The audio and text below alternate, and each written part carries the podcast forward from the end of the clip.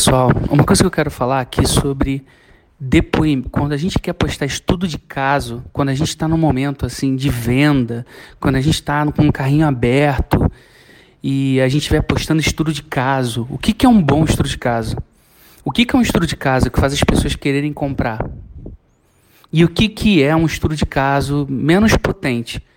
Ou, não um estudo de caso, mas assim, qual é a mensagem é, menos poderosa que eu poderia usar no momento de carrinho aberto?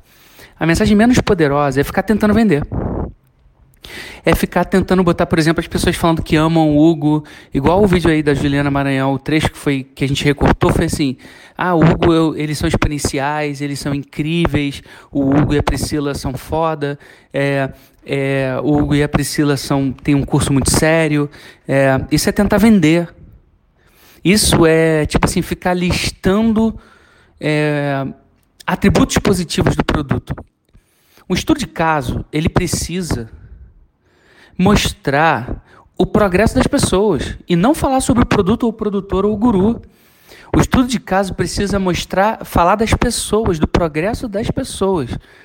Ninguém quer ouvir uma pessoa falando bem do Hugo e da Priscila ou do curso. As pessoas querem ouvir assim, eu estava no zero e passei a ganhar 5 mil reais. Eu estava no zero e passei a ganhar 10 mil reais de faturamento. Eu estava no zero, estava deprimida e pô, minha vida mudou. As pessoas querem, quando eu falo, quando eu falar estudo de caso, eu quero dizer transformação dos meus clientes. Então, por exemplo, numa semana de carrinho, a gente tem que ficar postando estudo de caso todo dia. Isso significa que eu tenho que postar transformação no meu cliente e não o meu cliente falando bem no meu produto. Isso vai acontecer invariavelmente nas lives, mas o que a gente quer é, por exemplo, a, até poderia ter, sabe? Por exemplo, a, a, vamos supor, a Manuela fala assim: Gente, olha só, quando eu entrei, eu não sabia nada, eu não sabia fazer isso, não sabia fazer aquilo e tal. E aí eu aprendi a fazer isso com o Hugo, eu executei e deu muito certo. Gente, façam o que o Hugo diz. Isso tudo bem, porque está dentro de uma história, está dentro de uma história em que tem ali uma transformação da pessoa. Sacou?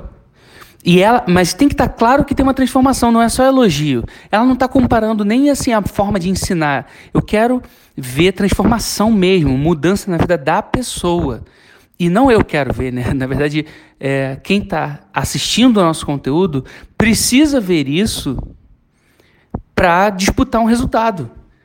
Para falar assim, eu consigo esse resultado também. Sacou? Eu, eu eu quero seguir o Hugo, eu quero entrar na tropa, eu quero seguir a Priscila, eu quero entrar no Metro Reorganize, porque eu quero ter esse resultado.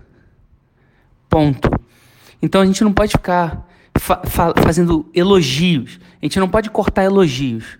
A sacada não é botar elogio, é falar história. O que a gente quer mostrar é a história das pessoas superando des desafios. É uma jornada do herói contada pela pessoa. Ela fala a jornada do herói, as pessoas se identificam com aquela jornada e tomam a decisão de comprar. É fundamentalmente isso. Essa parte mais importante do estudo de casa é uma jornada do herói exibida ali.